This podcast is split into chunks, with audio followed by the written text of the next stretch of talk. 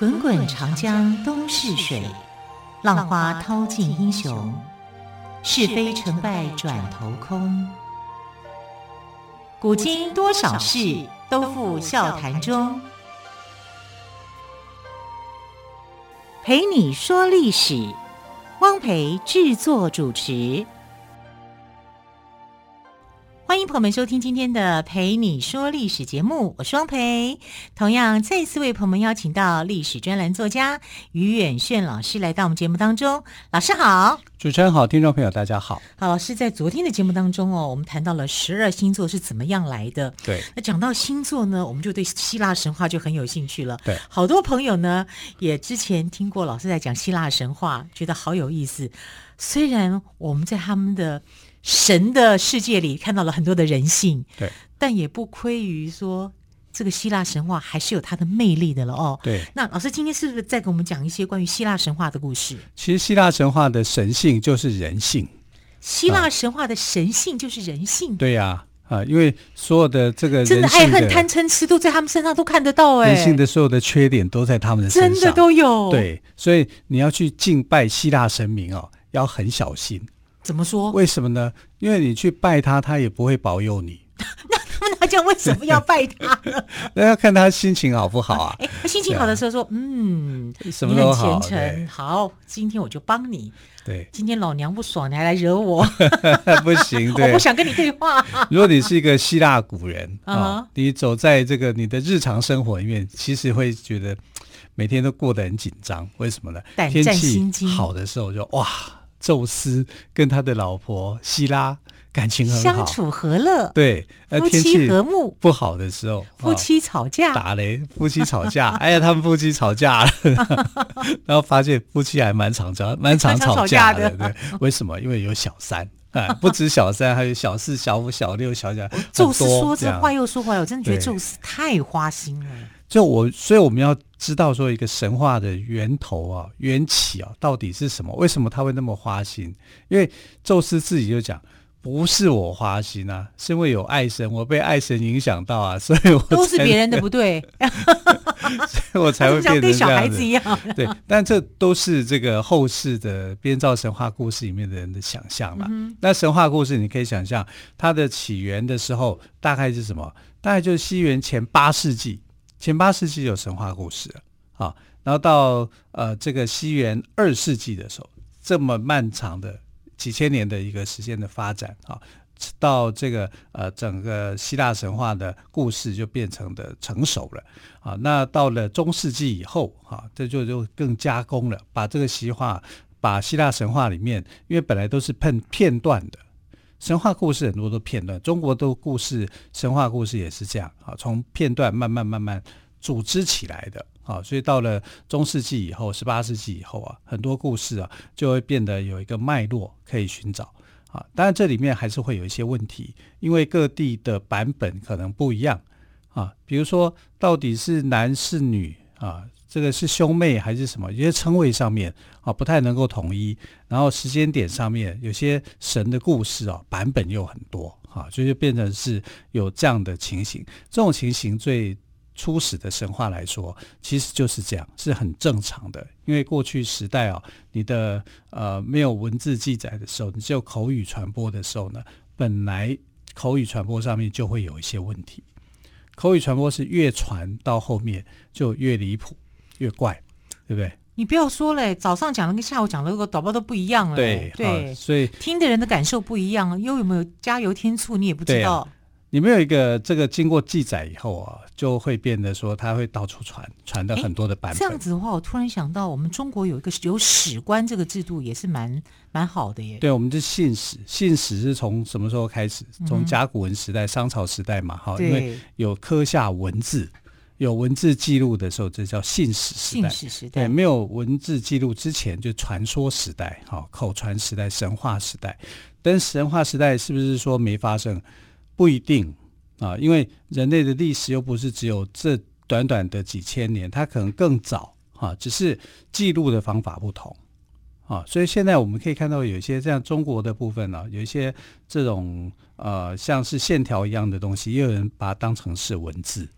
但是我们没有办法去破解它的时候，哈，就不不太晓得说那个是什么意思，因为必须要去破解以后，才会知道说它有什么含义啊，哈，是这样子的。那讲到神话故事啊，我们昨天讲的十二星座，十二星座里面呢，我们看到灵魂主角是谁？宙斯嘛。但是宙斯在这个神族的传说里面呢，他是第三代的神王。他不是初始的神话，嗯、也就是说，希腊神话的故事到底这个源头故事是怎么来的？那我们来想象，哈，这个呃，一个是整个世界在形成的时候，希腊人在谈论这个世界的时候，世界是什么样子？他们认为这个世界哦，一开始的时候是一片混沌，没有任何的物种啊，然后经过很长很久的一段时间之后，开始出现了第一个神。啊这个神呢？这个名字叫做卡俄斯，卡俄斯，对对对，然后、这个、卡就是卡片的卡，对，俄呢就是俄罗斯的俄跟斯，这个是翻译名字啦，啊，啊，啊，其实在英文名叫 chaos，哦，chaos，chaos 就是混乱的意思，一片混沌、混乱，好，所以从原始的神一出现的时候，开始有一个叫做原始的神出现的时候呢，世界就开始产生变化。可是你能不能知道说卡俄斯长什么样子？长不？不知道，它就是一片混沌嘛，就好像中国人讲混沌的时候，混沌就是一块好像一个大石头。然后庄子的寓言故事里面就讲，有人去凿那个混沌，哈，就是说，呃，跟混沌是好朋友，然后就凿他的眼睛，啊，希望他有眼睛、有鼻子、有嘴巴，把它凿出一个人形。凿出来以后怎么样？混沌就死掉了。啊，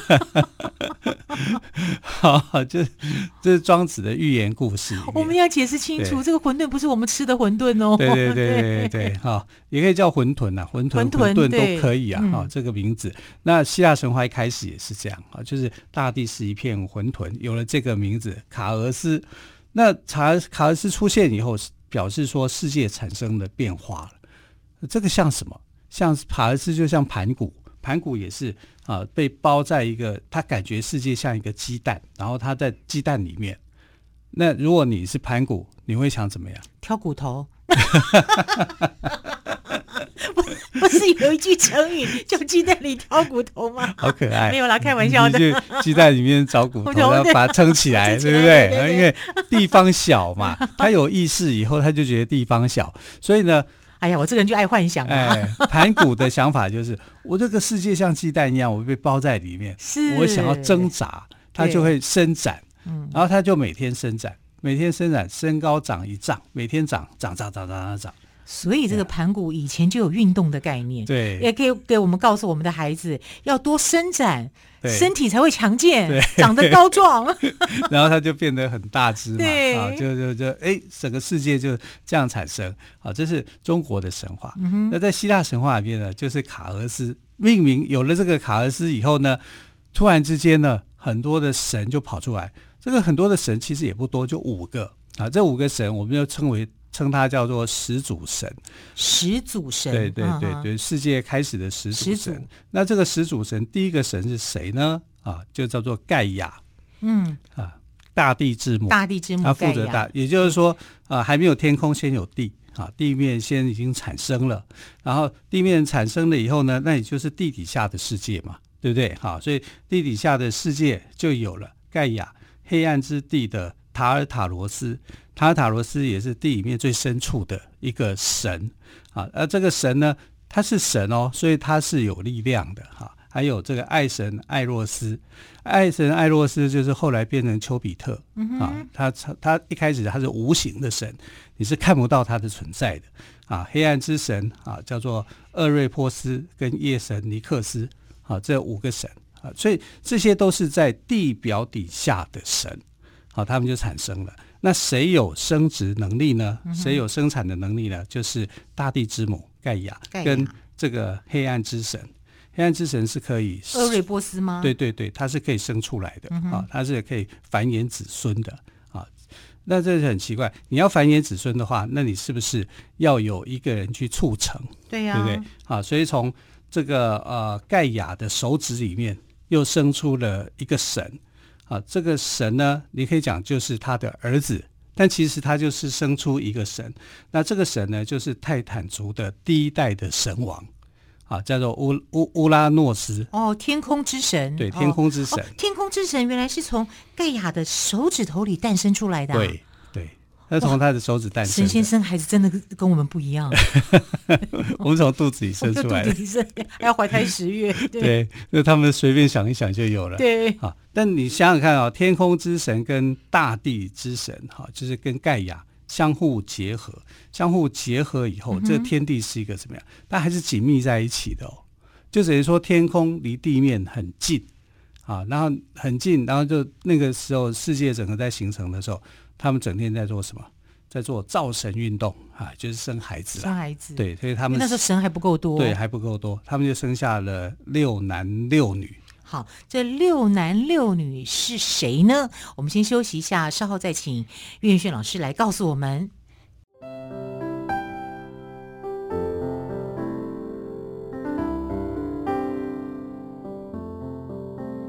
听见台北的声音，拥有颗热情的心，有爱与梦想的电台，台北广播 FM 九三点一。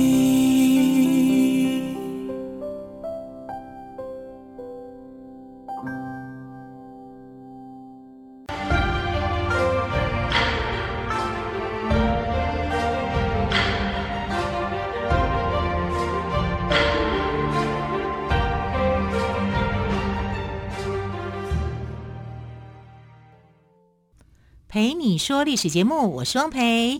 今天特别来宾，历史专栏作家于远炫老师跟我们谈到的是从原始到泰坦族。好，老师你刚刚有谈到了哦，这个大地之母盖亚呢，首先出现，象征大地是万物之母。那么，他跟夜神尼克斯都具有生殖能力。那么。在爱神的无形影响之下呢，盖亚的手指头诞生了第一代的天空之神乌拉乌拉诺斯。那乌拉诺斯更与盖亚结合，生下了六男六女的十二个大神。讲到这里，老师其实刚刚在音乐之前，我就很想问你：乌拉诺斯是盖亚生的，他们两个又在结合吗？对啊，是啊。所以那个时候是神的概念，而不是夫妻的概念。是，所以我们必须要把这种伦常的想法，这是中国人的想法。对，我当初是想到的是伦常。对对对，这是中国人的想法。但在希腊里面，这是神的概念。哦，神的概念里面就没有所谓的伦常啊，它只有这个呃，就是就是生出来啊，就希望多一点神。对对对，因为那个时候世界的神很少，人都还没有出现。啊，只有神出现，神是最早出现的。那神的出现，它没有伦常的概念，所以对什么来讲，对他们来说，我们所讲的中国人所讲伦常，对他们意义不大。啊，它就是生出来，它要跟谁结合嘛？啊，它就是生出来，自然的生出来。那生出来以后，他们开始结合，所以开始结合的这样的一个夫妻的概念，是从他开始结合以后才有的。啊，才开始有这样定义上，但在希腊神话里面是不是很明显啊？因为这个世界很单薄啊，人都还没有产生，大地也还没有创造，所以就变成这样。那对乌拉诺斯来讲，他的使命就很重要，因为他要不断的创造一些生命，来让这个地球上的生物变多。所以这十二个大神里面，哈，我们现在最有名的就是他的第二代的神王啊，克洛罗斯啊，跟他的妻子瑞亚啊，这些都是乌拉诺斯跟呃这个盖亚所生的孩子啊。其实还有其他十个啊，这其他十个来讲，那名字就很长啊，我们就不去谈它啊。但这里面比较重要的就是说，盖亚这个母亲呢，她不只是生下泰坦族大神。他还生下很多的怪物跟巨人啊，好的坏的都是他生的，对，对，所以他生了三个独眼巨人，还有三个白手巨人，嗯哼，啊，那这三个就怪怪的啊啊，那、啊、怎么会生出这个孩子？乌拉诺斯就觉得他们很丑啊，就是说哪有父母亲嫌自己的孩子的？有啦，就有，嗯，啊，这个故事里面他就有，就是这样，就，就是嫌弃他自己，他就觉得说你们长得太丑了。就把他啊放到那个塔尔塔罗斯里面，塔尔塔罗斯也是一个神啊，那这个神是黑暗之神，就是住在地里面最底下的那个神。所以，我们这样来看哦，就等于让这几个他不喜欢的孩子不见天日吗？对啊，就把他放到那边去。然后连带的这个十二个大神，就是泰坦族的十二大神，他就觉得你们也不要出来，好，因为地面上就是只有他，那你也不要出来，嗯、所以他把他关押在这个盖亚的身体里面，啊，就是呃是在躲在地底下的，是出不来的，好，所以你可以想象在第一代的这个神的世界里面呢，其实很无聊，那就是这个乌拉诺斯跟大地之母盖亚。他们在不断的去创造生命，不断的创造这个世界上的东西。那盖亚就觉得烦啊，你每天我都几乎没事干，就是在做这样的一个事情。他心里头很烦躁，很烦躁。以后他想摆脱这个，最好天空跟地面能够分开，那时候是紧密的结合在一起的。他就非常非常的生气，哈，他就问他的这些十二个小孩，泰坦族的小孩，就说：你们呢？谁能够帮我去把你们把你爸爸给除掉的？好，就是说想办法让天跟地能够分开。那其他的神都不知道该怎么做啊，只有他的小儿子啊，就是克洛罗斯就想说我可以啊。然后这个盖亚就想哇，这个小孩子真有担当，因为这是他的最小的小孩，最小的小孩也最聪明的一个啊。他就造了一把镰刀啊，这个镰刀当然就特殊的材质啊。他就跟他讲说：“那你就带着这把刀，把连接大地、天空跟大地的哈那个东西铲掉、铲除掉。那是什么呢？那就是这个乌拉诺斯的羊具嘛。哦，对啊，所以他们才能够结合，不断的生产嘛。啊，这个概念是这样，这样来的。对对对。然后这个呃，克洛罗斯就拿着那把大镰刀，把他爸爸的羊具砍断。哈？对。”砍断以后，他他不会死，因为他是神。对，他，他会再生吗？对，神是永远不会死的。哈、哦，就是希腊神话里面的故事，神是永生的，不死的。他可能会只有产生变化。那这个意思是什么呢？在希腊人的眼中，这样就是说，原本的天空跟地，哈，大地是结合在一起，紧密结合在一起的，然后才能够生下不断的生下孩子嘛。然后大地之母盖亚烦了，讨厌了，他不喜欢这样的生活。啊，就是命他的小儿子把他的这个连结给除去。啊，连结一除去以后呢，天空就飘了，往上飘，一直飘，一直飘，飘到后来变成什么呢？变成了天王星啊，就变成了天王星啊！对，他就永远离开这片土地，到升到天空去了。